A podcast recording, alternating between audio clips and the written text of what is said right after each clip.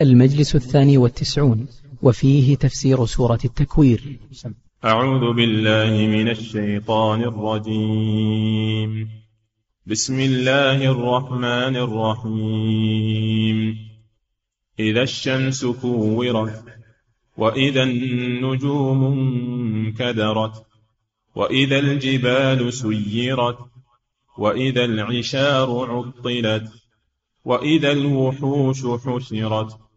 وإذا البحار سجرت وإذا النفوس زوجت وإذا الموءودة سئلت بأي ذنب قتلت وإذا الصحف نشرت وإذا السماء كشطت وإذا الجحيم سعرت وإذا الجنة أزلفت علمت نفس ما أحضرت فلا أقسم بالخنس الجوار الكنس والليل إذا عسعس والصبح إذا تنفس إنه لقول رسول كريم ذي قوة عند ذي العرش مكين.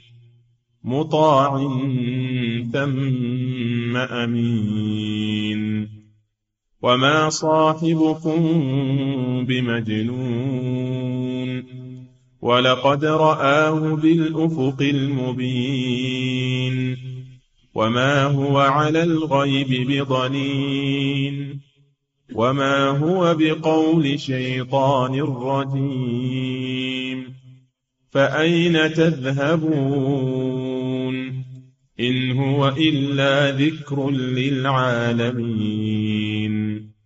لمن شاء منكم أن يستقيم وما تشاءون إلا أن يشاء الله رب العالمين.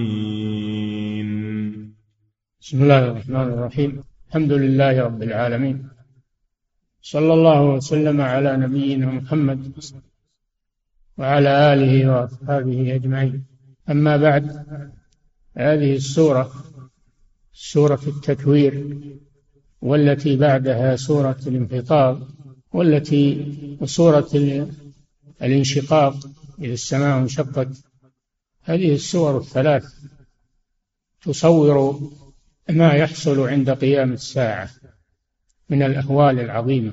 ولهذا قال بعض السلف من أراد أن ينظر إلى يوم القيامة كأنه يشاهده عيانا فليقرأ سورة تكوير والانفطار. وقوله سبحانه إذا الشمس كورت إذا هذه ظرف لما يستقبل من الزمان. بخلاف إذ فإنها ظرف لما مضى من الزمان. إذا الشمس كورت الشمس مرفوع على أنه نائب فاعل لفعل محذوف تقديره إذا كورت الشمس إذا كورت الشمس فسره الفعل الذي بعدها. كورت يعني لفت كتكوير العمامة وذهب ضوءها ثم رميت ثم رميت. بعضهم فسر كورت لف بعضها على بعض. بعضهم فسر ذلك بذهاب ضوئها بعضهم فسره بأنها ترمى. ويجمع هذه التفاسير ما ذكرناه.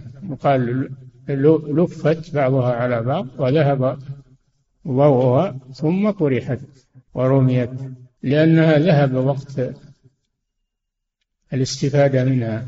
إذا الشمس كورت.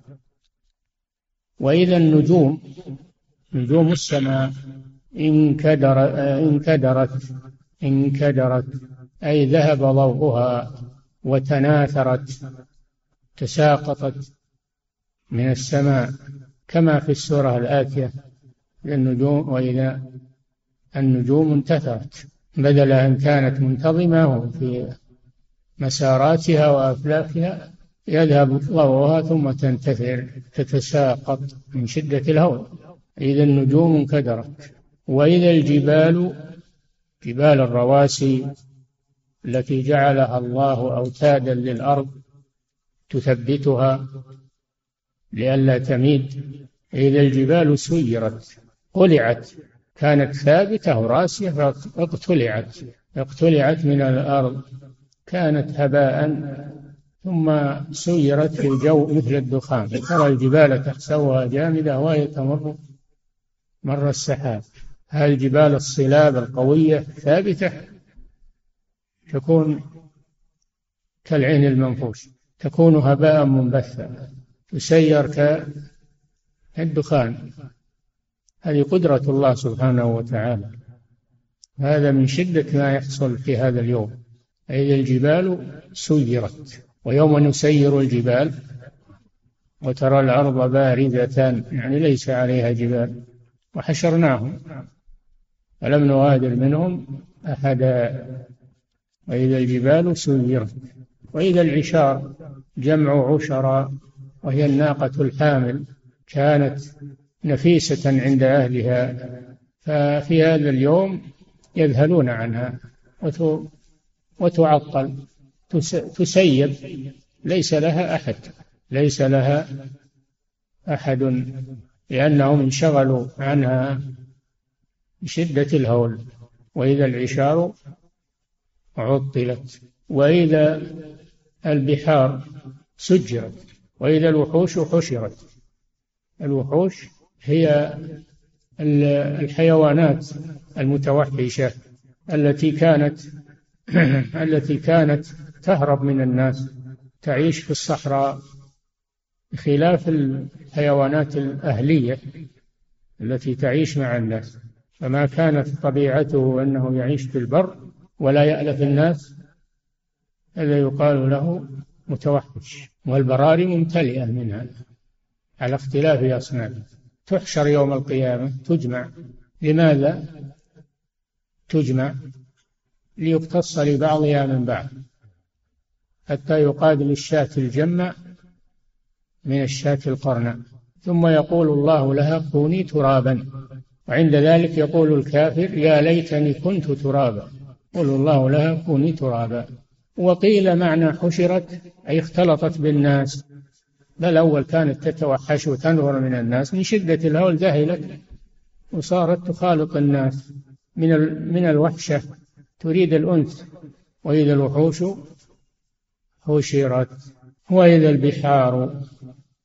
جمع بحر إذا البحار سجرت أي أوقدت نارا وأضرمت نارا. بحار الممتلئة بالمياه. محيطات تسجر نارا. توقد والعياذ بالله. وقيل سجرت زالت حواجزها واختلطت. واختلط العذب بالمالح. وهذا يجمع أن أنها توقع أنها تختلط وتزول حواجزها وأنها تسجر توقد نارا. والعياذ بالله. وإذا البحار سجرت. وإذا النفوس زوجت. النفوس جمع نفس. زوجت حشر بعضها مع بعض. حشر كل جنس مع جنس. فأهل الإيمان يلتقون بأهل الإيمان ويحشرون معهم. ومن أحب قوما حشر معهم. وأهل النفاق والكفر والشرك يحشرون ويجمعون بعضهم مع بعض. هذا معنى زوج التزويج هو المصاحبة والاختلاط. واحشروا الذين ظلموا وأزواجهم يعني أشباههم وما كانوا يعبدون من دون الله. فيحشر الأشرار مع الأشرار والأخيار مع الأخيار. كانوا في الدنيا مختلطين الصالح بالطالح والكافر والمؤمن يعيشون في هذه الأرض ويسكن بعضهم إلى بعض ويتواطنون فيما بينهم. لكن إذا جاء هذا اليوم عزلوا. امتازوا اليوم أيها المجرمون. فيعزل الأشرار مع الأشرار ويعزل الأخيار مع الأخيار. وهذا تهي أهل الجزاء. وإذا النفوس زوجت. وإذا الموعودة موودة سئلت. الموودة هي البنت تدفن حية. حتى تموت تحت التراب كما كانوا في الجاهلية يفعلون ذلك بالبنات. يكرهون البنات يخافون من الفقر أو يخافون من العار. أن تفسد هذه البنات تلحقهم العار يتخلصون منه وإذا بشر أحدهم بالأنثى ظل وجهه مسودا وهو كظيم. توارى من القوم من سوء ما بشر به. أيمسكه على هون يعني يبقيه حيا ويلحقه الهوان أم يدسه في التراب؟ يدفنها حتى تموت تحت التراب. ساء ما يحكم. الله خلق الأنثى. خلق الأنثى لأن تؤدي عملها الذي خلقت من أجله أن أن تعبد الله أن تكون زوجة صالحة. أن تكون زوجة صالحة أن تربي أولادها. لها عمل عمل جليل تقوم به. لا لا يستطيعه الرجال. لا يستطيع الرجال عمل النساء ولا النساء تستطيع عمل الرجال. كل جعل الله له ما يليق به. حتى تتكامل المصالح وتتضاقر الجهود وتبنى الأسر ويحصل بذلك قيام المجتمع. جاء الآن ناس يشبهون أهل الجاهلية. يريدون أولئك يئدونها تحت التراب وهؤلاء يريدون أن يئدوها فوق التراب. وهي حية. بمعنى أنهم يسلخونها مما من أخلاقها ومن عملها اللائق بها وأن يولوها عمل الرجال وأن تخلع الحياء والحشمة فتصبح لا هي رجل ولا هي امرأة. لا هي رجل يعني ما يمكن المرأة تصير رجل. ولا هي امرأة لأنها تخلت عن عن أخلاق المرأة ووظائف المرأة. فصارت لا هي رجل ولا هي امرأة. هذا وأد معنوي. هذا هو الوأد المعنوي. قد يكون أشد من الوأد الحقيقي. لأن الوأد الحقيقي قتلت وماتت واستراحت. لكن هذا تبقى حية سائبة معذبة لا قيمة لها في المجتمع. هذا ما يريده الغرب الكافر بالمرأة المسلمة. ونفذ هذا عملاؤهم من العلمانيين والليبراليين مستغربين من أبناء المسلمين. نسأل الله العافية. وإذا الموءودة سئلت سئلت. طيب هي تسأل هي؟ نعم تسأل. يقال لها من قتلك؟ من الذي قتلك؟ فتقول قتلني أبي أو والدي تسأل. وقرئ وإذا الموءودة سألت أي تسأل يوم القيامة من قتلها وتطالب بدمها تطالب بدمها. وإذا الموءودة سئلت بأي ذنب قتلت. ما هو المبرر لقتلها؟ لا يجوز قتل النفس بغير حق. فما هو المبرر لقتلها؟ ما, ما هناك مبرر. ما هناك مبرر إلا الجهل الجاهلية. بأي ذنب قتلت؟ تروح سدى تذهب سدى. لا لا بد أن تبعث يوم القيامة وتحاسب من قتلها ويأخذ الله لها حقها منه. وإذا الموءودة سئلت بأي ذنب قتل؟ فهذا فيه أهمية المرأة في المجتمع. وأنها لا يجوز الاعتداء عليها بسلبها حياة بسلبها حياتها بالقتل ولا الاعتداء عليها بسلبها حياءها وعفتها وكرامتها وعملها الذي يليق بها. لا لا يذهب هذا هدرا. لا بد أن يسأل يوم القيامة من فعل هذا بالمرأة. وإذا الموءودة سئلت بأي ذنب قتلت؟ ما هو الجواب؟ اللي قتلها ما هو جوابه؟ هل يكذب؟ ما يقبل الكذب. هل يزور؟ ما يقبل التزوير. لا بد أن يقف على الحقيقة. في موقف لا لا يمكنه التخلص وإذا الموءودة سئلت. فهذا يؤكد حق المرأة. الحق الصحيح هو الحق الذي المزور؟ الحق الصحيح يؤكد أن لها حقا في المجتمع. حقا على وليها وأقاربها وحقا على المجتمع. فلا تهدر المرأة لا بإزهاق روحها ولا بإزهاق حيائها وعفتها وكرامتها. فتصبح لا هي من الرجال ولا هي من النساء. بأي ذنب قتلت. وإذا الصحف نشرت صحف الأعمال لأن كل ما يصدر من الإنسان يكتب في صحيفة تكتبه الملائكة الحفظة.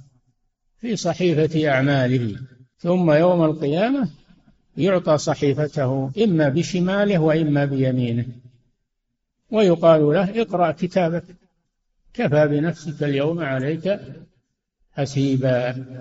وعند ذلك المؤمن يفرح ويقول هاؤم اقرأوا كتابه ينشره للناس من الفرح والشقي والعياذ بالله يقول يا ليتني لم أوت كتابي.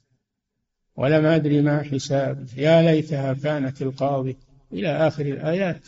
فهذه الصحيفة لا بد منها. وكل إنسان ألزمناه طائره في عنقه ونخرج له يوم القيامة كتابا يلقاه منشورا. اقرأ كتابك. كفى بنفسك اليوم عليك حسيبا. فيقرأ صحيفته وإن لم يكن يقرأ في الدنيا. وإن لم يكن في الدنيا أميا. يقرأ يوم القيامة. اقرأ كتابك. ووضع الكتاب فترى المجرمين مشفقين مما فيه. ويقولون يا ويلتنا ما لهذا الكتاب؟ لا يغادر صغيرة ولا كبيرة إلا أحصاها.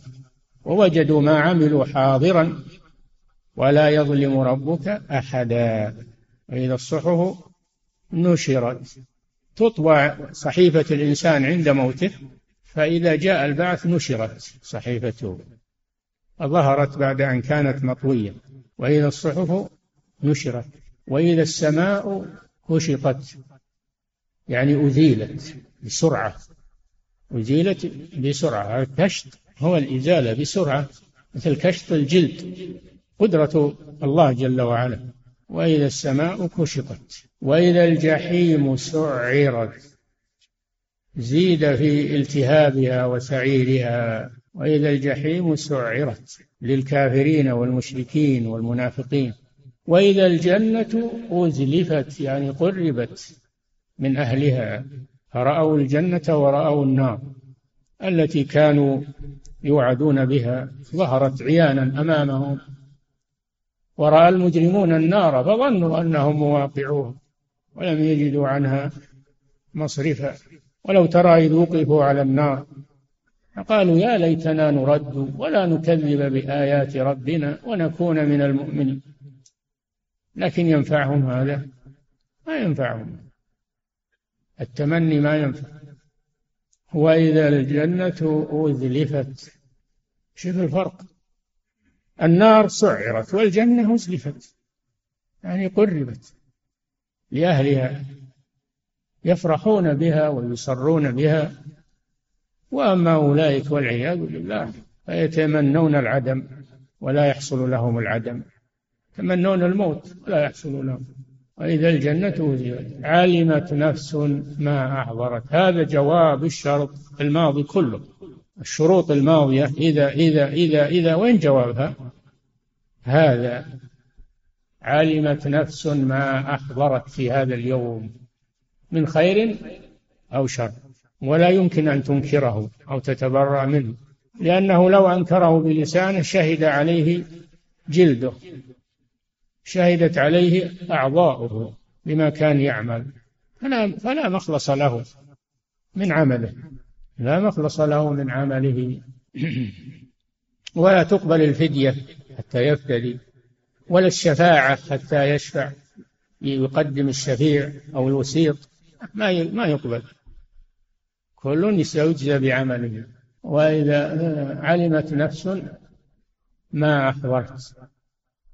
ثم إنه سبحانه وتعالى ذكر سند هذا القرآن العظيم الذي تضمن هذه الآيات البينات ذكر سنده وأنه فلا أقسم بالخنس أقسم على القرآن.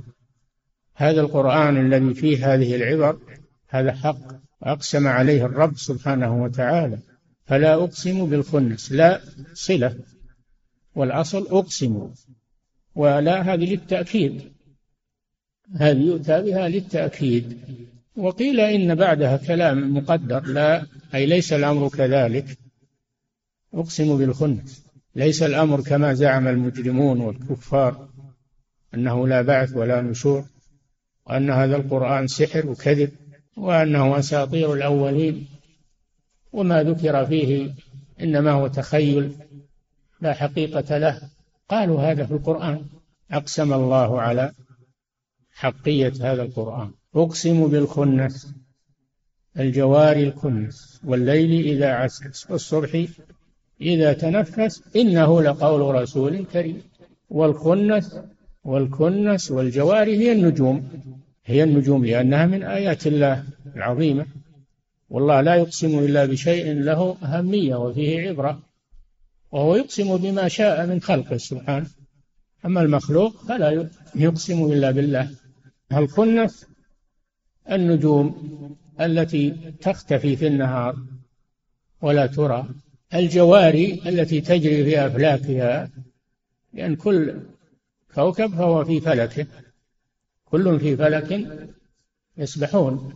فالجواري الكنس التي تتضح بالليل هي تكنس في النهار الكنس تكنس في النهار وتكنس في الليل بمعنى أنها تتبين وتتضح في الليل هذا هو شأن النجوم مثل ما ترون. نهار تختفي ولا ترى.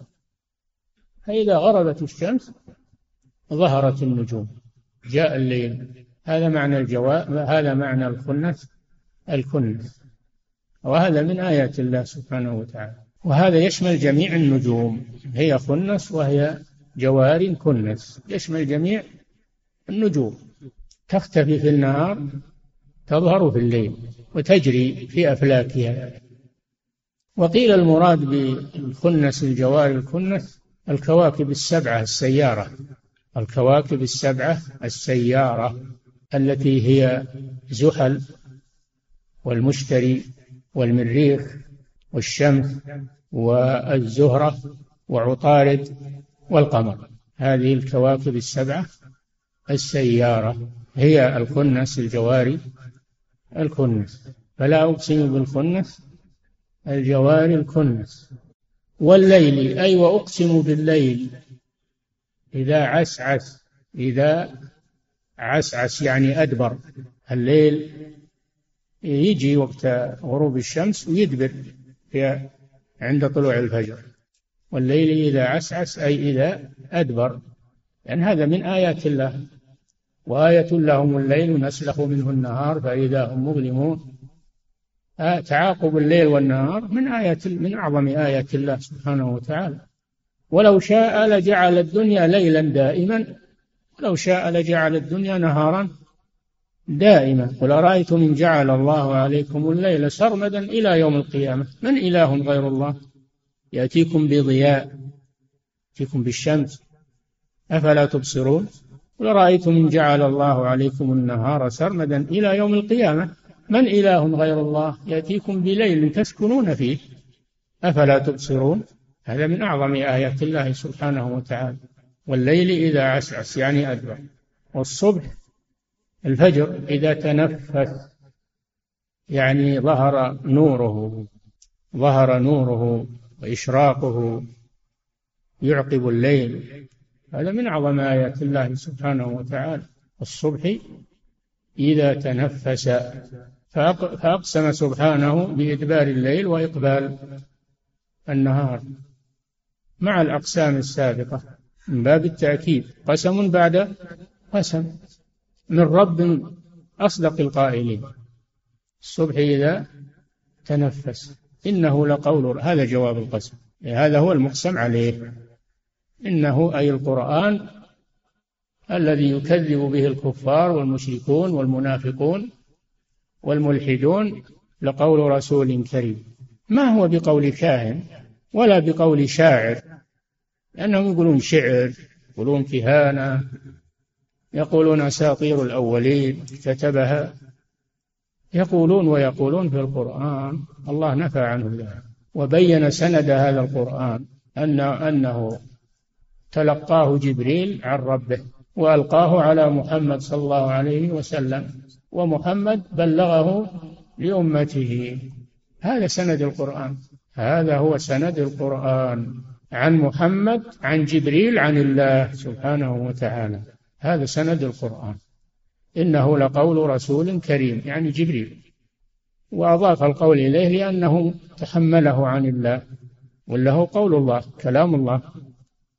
والكلام إنما ينسب إلى من قاله مبتدئا لا إلى من قاله مبتدئا مبلغا مؤديا. فينسب إليه لأنه هو الذي تحمله عن الله. وينسب إلى محمد لأنه هو الذي تلقاه عن جبريل وبلغه لأمته. ولا يمكن أن يكون الكلام من عدة متكلمين. هذا ما هو ممكن. لا يكون الكلام إلا من واحد.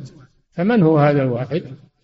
هو الله سبحانه وتعالى. لو كان كلام جبريل ما نسب إلى محمد. لو كان كلام محمد ما نسب إلى إلى جبريل. فدل على أن جبريل ومحمدا صلى, صلى الله عليه وسلم مبلغان عن الله سبحانه وتعالى. إنه لقول رسول كريم أي جبريل. ذي قوة. جبريل أعطاه الله قوة ذو مرة.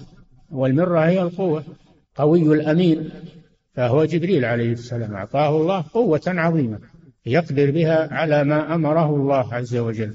ذي قوة. هذه صفة من صفات جبريل. عند ذي العرش عند الله جل وعلا. أي قريب من الله وأقرب الملائكة إلى الله سبحانه وتعالى وأعلاهم منزلة في السماء عند ذي العرش أي صاحب العرش وهو الله جل وعلا. مكين أي له مكانة له مكانة عظيمة عند الله عز وجل.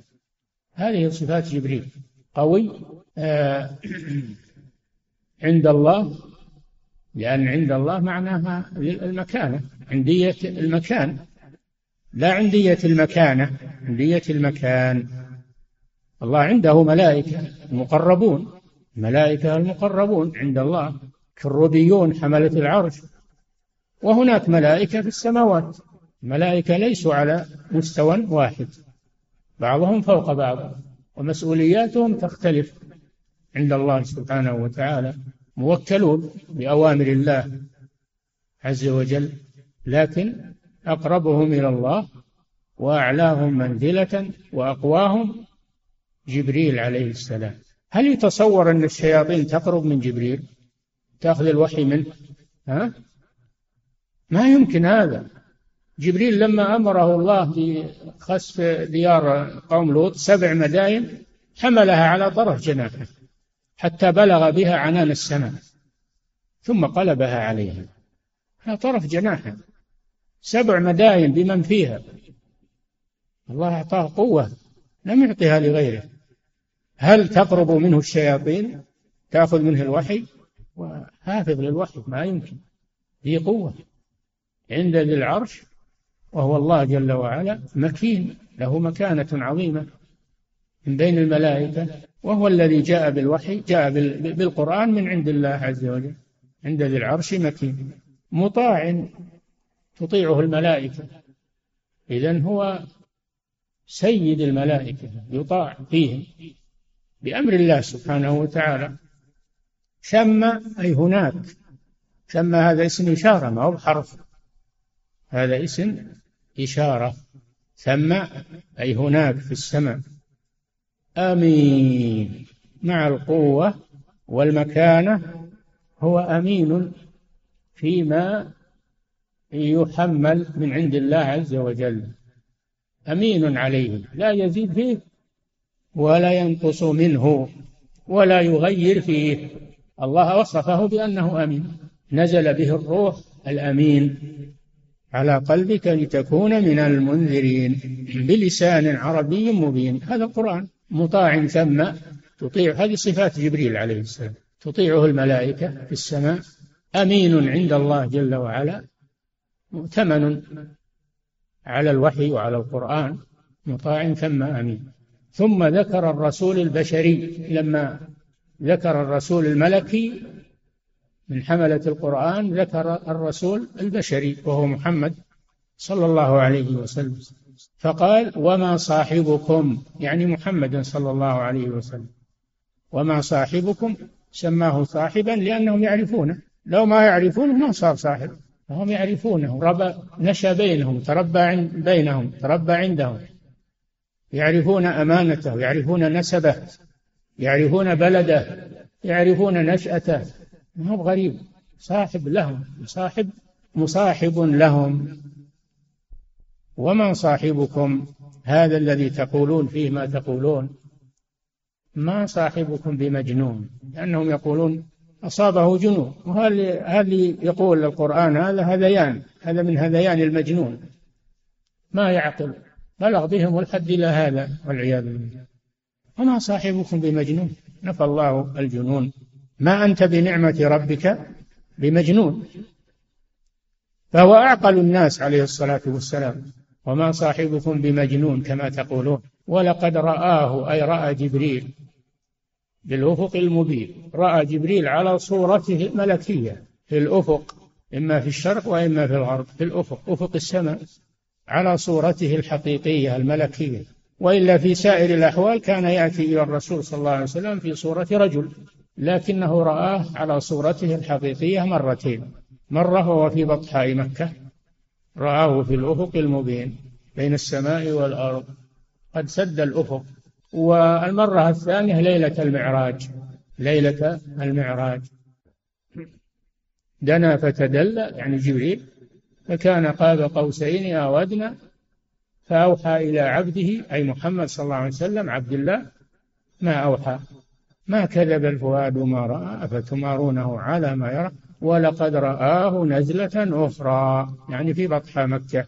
رآه في الأرض رآه في السماء ليلة المعراج ورآه في الأرض. لما كذبه قومه وضايقوه تبدى له جبريل في الأفق وكلمه وطمأنه من أذى قومه. ولقد رآه بالأفق المبين رآه عيانا على صورته الملكية.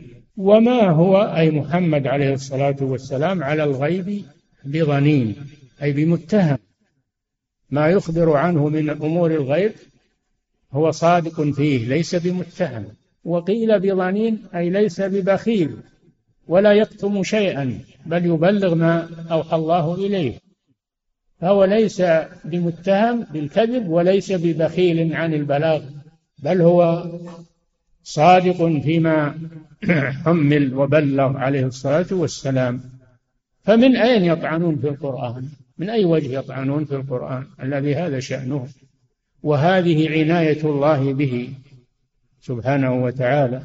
وما تنزلت به الشياطين أي القرآن. وما ينبغي لهم وما يستطيعون. إنهم عن السمع لمعزولون. سمع عن الوحي. الوحي من شأن الملائكة. هم الأمناء عليه وليس من من شأن الشياطين. هل أبلغكم على من تنزل الشياطين؟ الشياطين ما تتنزل على الأنبياء. تقولون هذا من عمل الشياطين. ما يمكن الشيطان يتنزل على الأنبياء. هل أنبئكم على من تنزل الشياطين؟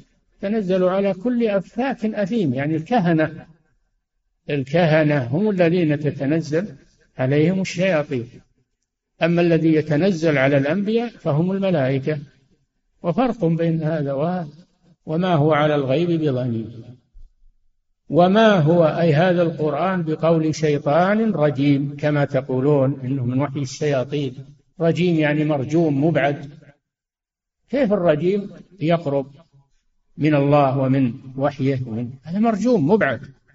ملعون مطرود. نسأل الله العافية. وما هو بقول شيطان رجيم؟ فأين تذهبون؟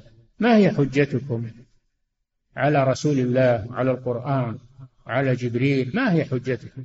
ما لهم حجة. إن هو إلا ذكر أي هذا القرآن ذكر للعالمين. ما قال ذكر للعرب فقط أو ذكر لأهل مكة بل قال للعالمين. كتاب عالمي قرآن كتاب عالمي للبشرية كلها. حجة على البشرية كلها. من آمن صار حجة له ومن لم يؤمن صار حجة عليه ولا بد. ولا ولا وليس له مذهب يذهب إليه غير ذلك. فأين تذهبون؟ إن هو إلا ذكر للعالمين. لمن شاء هذا بدل بدل من العالمين. لمن شاء منكم أن يستقيم أن يهتدي. من أراد الهداية فهذا هو طريق الهداية. هذا القرآن. إن هذا القرآن يهدي للتي هي أقوى. من يريد الهداية فإنها في القرآن ليست في شيء آخر. إنما هي في القرآن فقط. لا بكلام الفلاسفة ولا بكلام آه، المناطقة ولا بكلام فلان وعلان إنما هي بالقرآن الهداية في القرآن. لمن شاء منكم هذا فيه إثبات المشيئة للعباد. أن لهم مشيئة وهذا رد على الجبرية. الذين يقولون العبد مجبور ليس له مشيئة. الله أثبت له مشيئة. لمن شاء منكم أن يستقيم أن يهتدي. أما من لم يشأ الهداية فله ما اختار لنفسه. ثم قال وما تشاءون إلا أن يشاء الله. فمشيئة العبد تابعة لمشيئة الله سبحانه وتعالى. وهذا في رد على القدرية الغلاة من المعتزلة الذين يقولون العبد له مشيئة مستقلة وله إرادة مستقلة ولا دخل لإرادة الله ومشيئته فيه. فهم بين من منهم من من غلا في إثبات المشيئة للعبد ومنهم من من فرط ونفاها عن العبد. بين طرفي نقيض الجبرية والمعتزلة. الجبرية والمعتزلة. فأهل الحق يقولون العبد له مشيئة لكنها ليست مستقلة بل تابعة لمشيئة الله جل وعلا. له مشيئة رد على الجبرية لكنها آه، ليست مستقلة ردا على القدرية من المعتزلة وغيرهم. وهذا القرآن حجة ولا ولا يأتي مبطل بشبهة إلا وفي القرآن ما يردها ويبطلها. والحمد لله لمن شاء منكم أن يستقيم وما تشاءون. إلا أن يشاء الله رب العالمين. وبهذا ينتهي ما تيسر من الكلام على هذه السورة العظيمة. نفعنا الله وإياكم بهدي كتابه وسنة نبيه وثبتنا وإياكم على الحق إلى يوم نلقاه. وصلى الله وسلم على نبينا محمد وعلى آله وصحبه أجمعين. يقول فضيلة الشيخ وفقكم الله هل تقسيم علم التفسير إلى تقسيم تفسير بالماثور تفسير بالرأي تفسير موضوعي تفسير وتفسير إعجازي. هل هذا تقسيم صحيح؟ القرآن لا يفسر بالرأي. من قال في القرآن برأيه وبما لا يعلم فليتبوأ مقعده من النار القرآن ما يفسر بالرأي. كلام الله لا تفسره برأيك لأن يعني رأيك عرضة للخطأ. فتقول على الله ما لا تعلم؟ لا يجوز أن يفسر القرآن إلا بوجوه التفسير المعروفة عند المفسرين. وراجعوا في هذا أصول التفسير. في كتب مؤلفة في أصول التفسير قواعد للتفسير. ما هو التفسير عبث كل يفسر؟ لا التفسير له قواعد وله ضوابط وله أصول وهذا مدون في أصول التفسير ومذكور في مقدمات تفاسير المعتبرة تفسير ابن جرير وتفسير ابن كثير مذكور في مقدماتها كيف يفسر القرآن؟ فلا يفسر القرآن بالرأي أبدا ولا يفسر بإيش؟ موضوعي وإعجازي. موضوعي هذا أمر سهل. الموضوعي يقولون يجمعون الآيات اللي في معنى مشترك يفسرونها هذا سهل هذا الموضوع الموضوع إنهم يجمعون الآيات التي في موضوع واحد ويفسرونها. هذا أمر سهل. وتفسير الاعجازي الإعجاز هذا من القول بالرأي. هذا من التفسير بالرأي ولا يجوز أن نفسر كلام الله بما بالنظريات الحديثة والكشوفات الحديثة. لكن نقول لعل لعل هذا من معنى الآية. ما نجزم نعم. يقول فضيلة الشيخ وفقكم الله يقول ألف بعض المعاصرين كتابا أسماه مطابقة الاختراعات العصرية لما أخبر به سيد البرية. أنزل كثيرا مما ورد في هذه السورة. هذا معروف هذا المغربي هذا فلان المغربي. قد رد عليه الشيخ مود التويجري رحمه الله في كتاب سماه إقامة الحجة في الرد على صاحب طنجة يعني في المغرب. نعم. وهذا فيها باطيل فيها باطيل.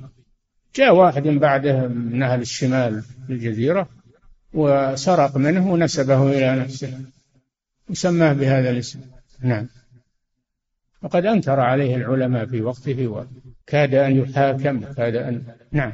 يقول فضيلة الشيخ وفقكم الله هل تفسير السيوطي الدر المنثور تفسير الشوكاني فتح القدير يعتبران تفسيران الدر المنثور ما هو من السيوطي؟ هذا السيوطي جمع جمع الآثار الواردة في تفسير القرآن. من الأحاديث وأقوال السلف فهو التفسير فهو كتاب جيد هم من عنده إنما جمع الماثورات في التفسير فهو مدونة عظيمة لتفسير القرآن هذا شيء جيد. والثاني؟ تفسير الشوكاني فتح القدير. تفسير الشوكاني نعم يقول بين الرواية والدراية الرواية والدراية. الرواية هذا صح أما الدراية هذه محل نظر. لكن هو قصده والله أعلم الدراية اللي هي مقتضى اللغة العربية. لأن من وجوه التفسير إذا لم يوجد تفسير بالحديث ولا بقول الصحابي ولا بقول التابعي أنه يفسر باللغة التي نزل فيها التي نزل بها وهي اللغة العربية. نعم. يقول فضيلة الشيخ وفقكم الله بقوله سبحانه وتعالى وإذا الصحف نشر وإذا الصحف نشرت هل يعرض فيها كل ما عمله الإنسان من خير أو شر. وإذا وإذا كان هناك ذنوب قد تاب منها أو كفرت بأعمال صالحة فهل تنشر وتعرض في ذلك اليوم؟ ما كفر وغفر لا يمحى. هذا يمحى والله أعلم. ما يثبت فيه إلا الشيء الذي لم يتب منه ولم يستغفر منه. نعم.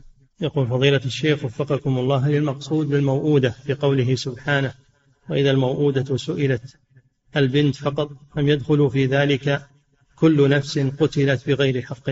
لا لا الموؤودة المراد بها البنت. كانوا يأيدونها في الجاهلية هي المقصودة. نعم.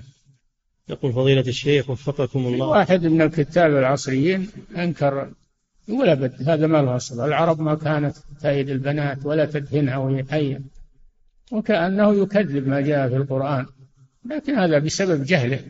نعم. يقول فضيلة الشيخ هو يزكي العرب. يزكي العرب ومعناه يكذب القرآن. لا حول ولا قوة إلا بالله.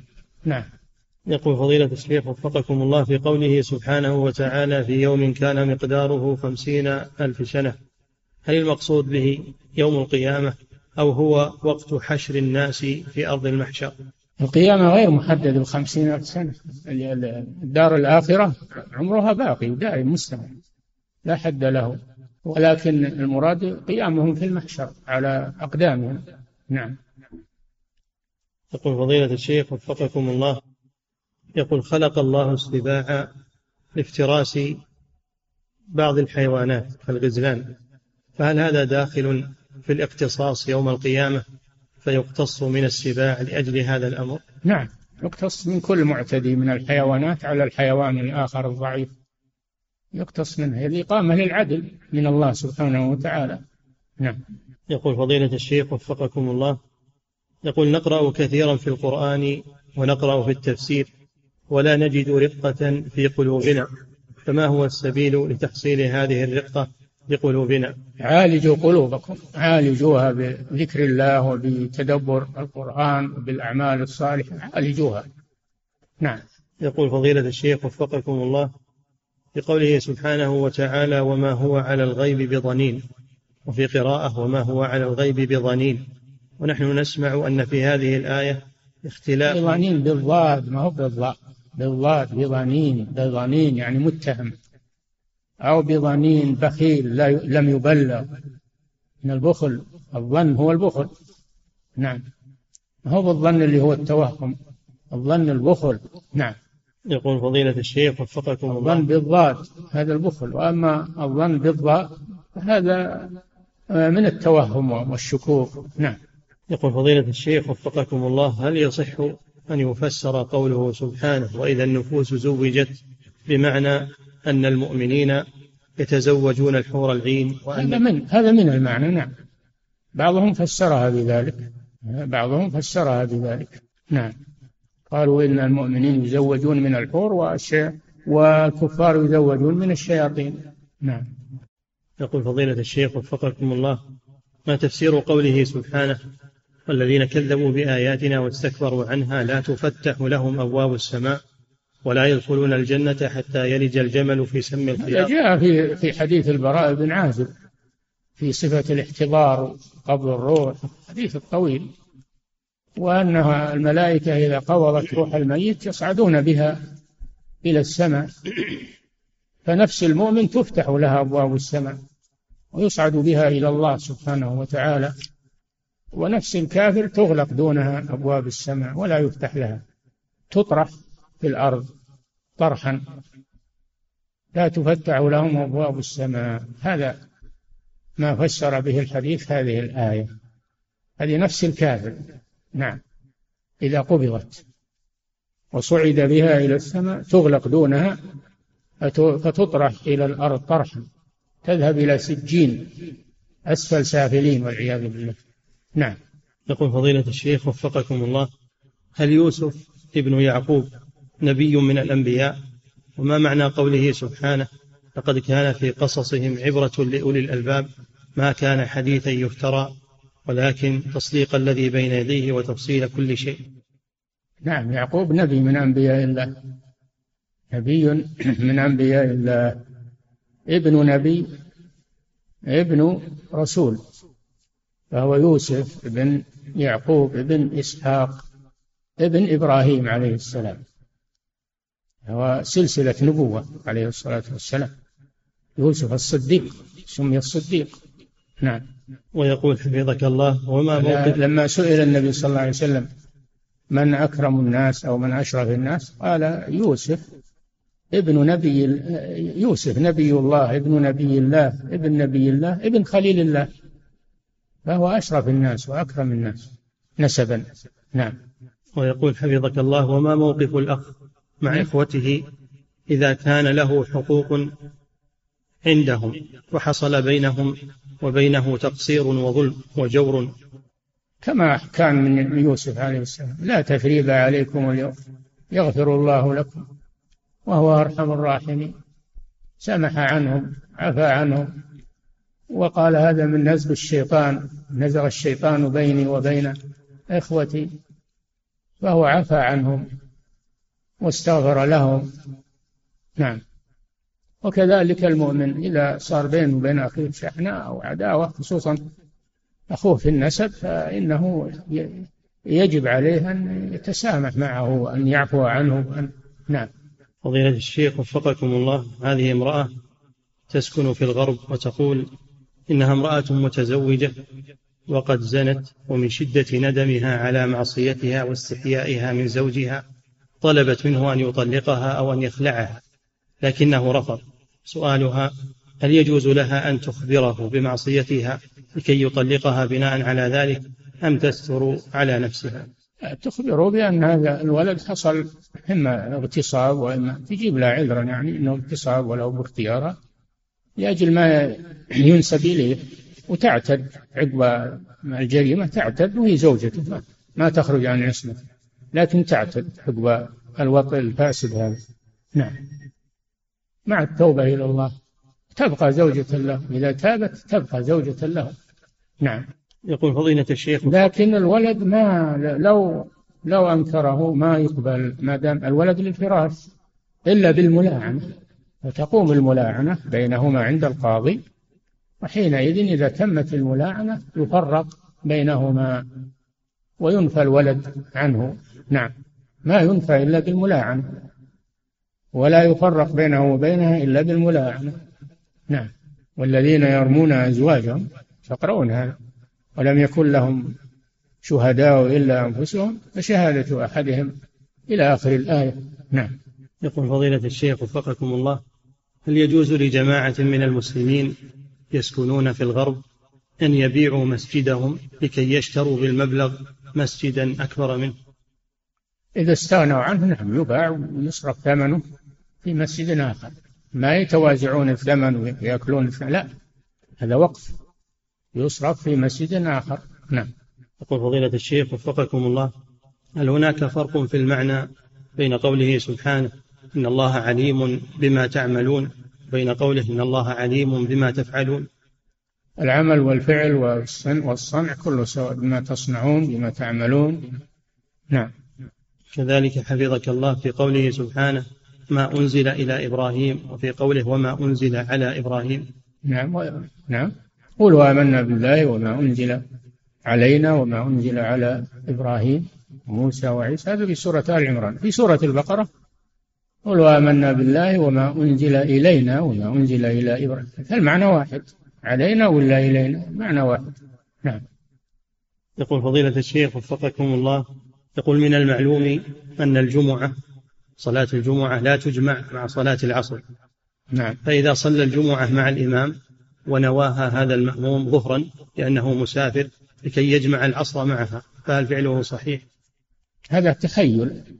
هذا تخيل. كيف يحضر الجمعة اللي هي أفضل وهي فرض الوقت ويحولها إلى ظهر؟ لا ما يصلح هذا. صليها جمعة يحصل على أجر الجمعة ويصلي العصر في وقتها والحمد لله ما يصليها مع الجمعة. نعم. تخيلات الناس عجيبة. نعم. يقول فضيلة الشيخ وفقكم الله يقول قرأت في تفسير ابن كثير أن إبليس من أكرم وأفضل وأعظم الملائكة فكيف ذلك؟ والله سبحانه يقول كان من الجن. لا ليس من الملائكة لكن يقولون إنه عابد عبد مع الملائكة تعبد معهم وهو ليس من جنسهم. ليس من جنسهم. هذا قول فيه نظر. نعم. يقول فضيلة الشيخ وفقكم الله رجل يزعم أنه مسلم وهو يصلي بالنصارى في كنائسهم. ها؟ رجل يزعم أنه مسلم وهو يصلي بالنصارى في كنائسهم. فما حكم فعل هذا الرجل؟ وهو يقول أنا أعلم أن هذا غير جائز لكن أفعل ذلك لأجل أن أحصل على رزقي. هذا محترف يحترف بالصلاة اتخذها للكسب والعياذ بالله. ما يجوز له هذا حرام عليه. كسبه لا حرام. يجب عليه أن يتقي الله سبحانه وتعالى. وهذا يقر الباطل يصلي وهم معناه وافقهم وأقرهم على الباطل. فيخشى عليه من الردة. نعم. يقول فضيلة الشيخ وفقكم الله هل يجوز لإنسان أن يتكئ ويضع رجلا فوق رجل أم أن هذا غير جائز لما ورد في الحديث أنها صفة للرب جل جلاله ولا يجوز لأحد أن يتصف بها؟ الرب يضع رجل على رجل. إن قال هذا لا مانع أنه يجلس ويضع رجلا على رجل ويمد رجليه ويكفها من من يمنعه من هذا؟ الواجب أنه يستر عورته فقط. وأما كيفية الجلوس فيجلس. أي جلسة أسهل عليه. نعم.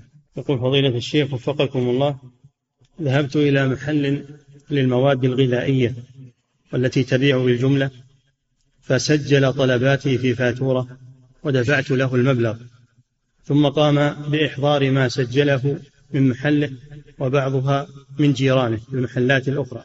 هل يدخل فعله في بيع ما لا يملك؟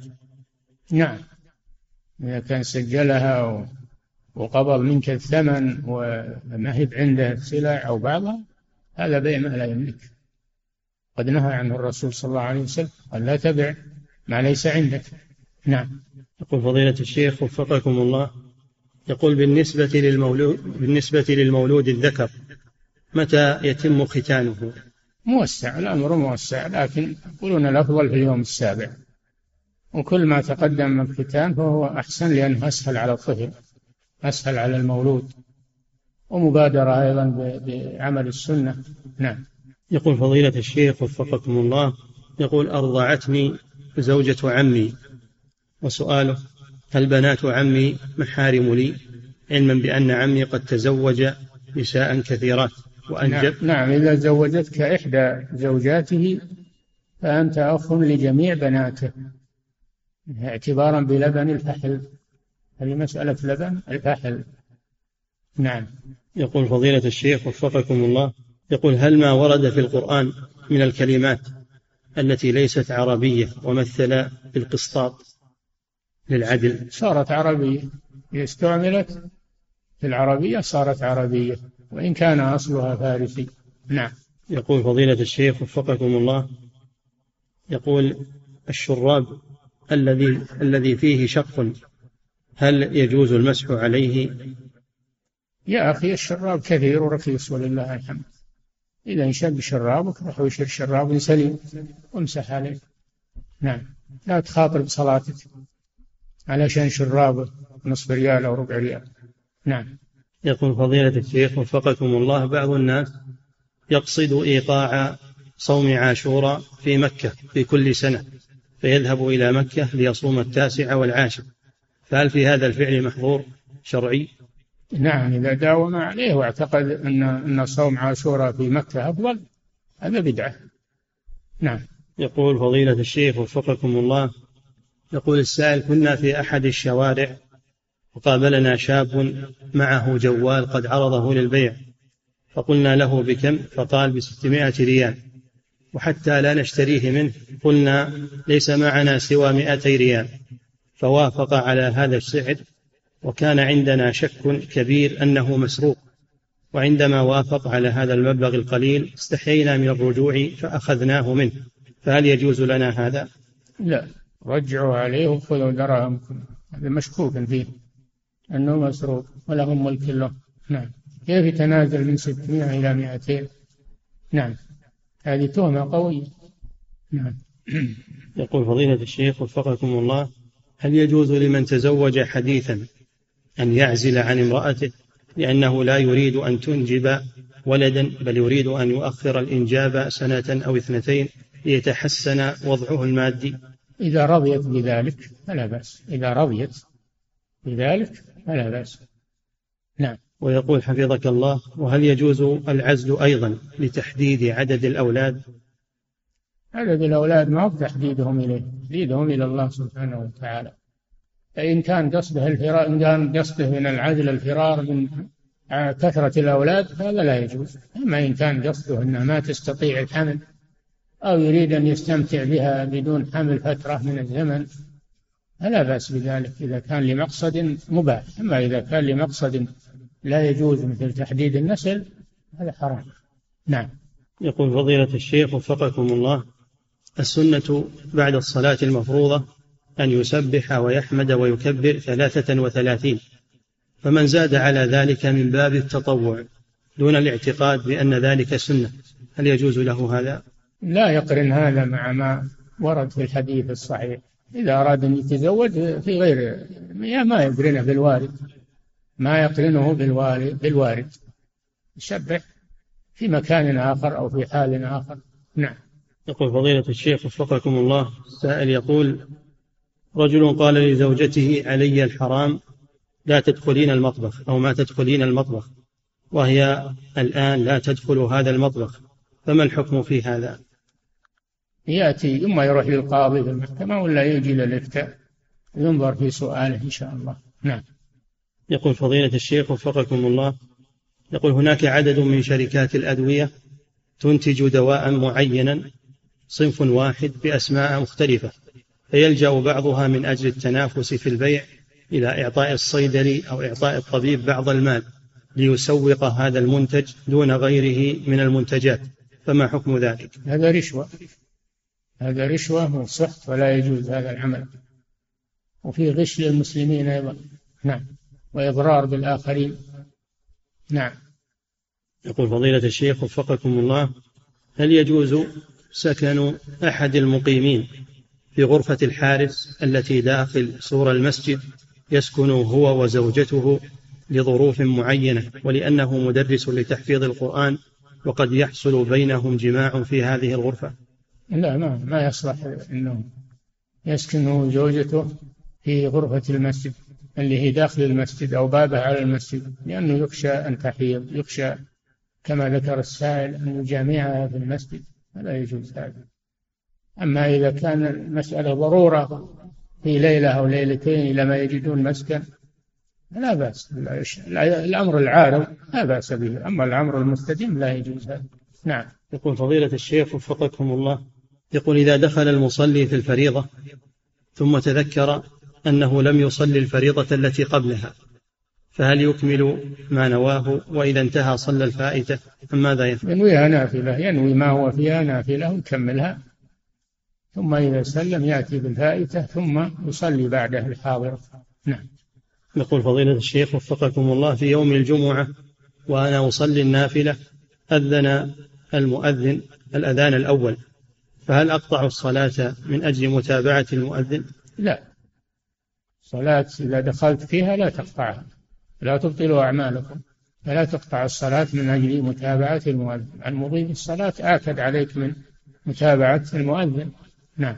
يقول فضيلة الشيخ وفقكم الله يقول امرأة في الشهر الأخير من الحمل خرج جنينها ميتا وكان ولدا فهل يسمى ويعق عنه؟ امرأة في الشهر الأخير من الحمل خرج جنينها ميتا وكان ولدا فهل يسمى وهل يعق عنه؟ إذا كان أنه خرج في الشهر الرابع أو بعد الشهر الرابع فهذا حكم حكم الجنازة لأنه نفخت فيه الروح ومات. يغسل ويكفن ويصلى عليه ويدفن في مقابر المسلمين. ويعق عنه يستحب أن يعق عنه وأن يسميه يأخذ أحكام الإنسان. نعم. يقول فضيلة الشيخ وفقكم الله يقول السائل أنا أغتسل غسل الجمعة بعد أذان الفجر وقبل صلاة الفجر فهل أدرك أجر غسل الجمعة؟ نعم. إذا كان في اليوم في يوم الجمعة أنت تدرك الفضيلة. نعم. يقول فضيلة الشيخ وفقكم الله عند الغضب حلفت ألا أفعل شيئا ثم فعلته فما الواجب علي؟ إذا كان الغضب مستحكما ولا تدري ما تقول فلا حكم لهذا اليمين ولا ينعقد. أما إذا كنت تتصور ما تقول فإن اليمين تنعقد. فإذا خالفتها وجبت عليك الكفارة. نعم. يقول فضيلة الشيخ وفقكم الله هل يجوز الكتابة على القبر لمعرفته أو وضع حرام. علامة حرام الكتابة على القبر. لا يجوز. لا رقم ولا حرف ولا شيء. لا تجوز الكتابة على القبور. ولا تجصيصها. ولا إسراجها. ولا رفعها. أزود من الشبر. كل هذه أمور محرمة لأنها تجر إلى الغلو وإلى الشرك بالله. نعم. يقول فضيلة الشيخ وفقكم الله. هل الصدقة عن الميت أفضل من الدعاء له أو بالعكس بلا شك أن الصدقة تكون أفضل لأنها يتعدى نفعها تعدى نفعها إلى المحتاجين يكون أجرها أكثر. نعم. انتهى. والله تعالى أعلم وصلى الله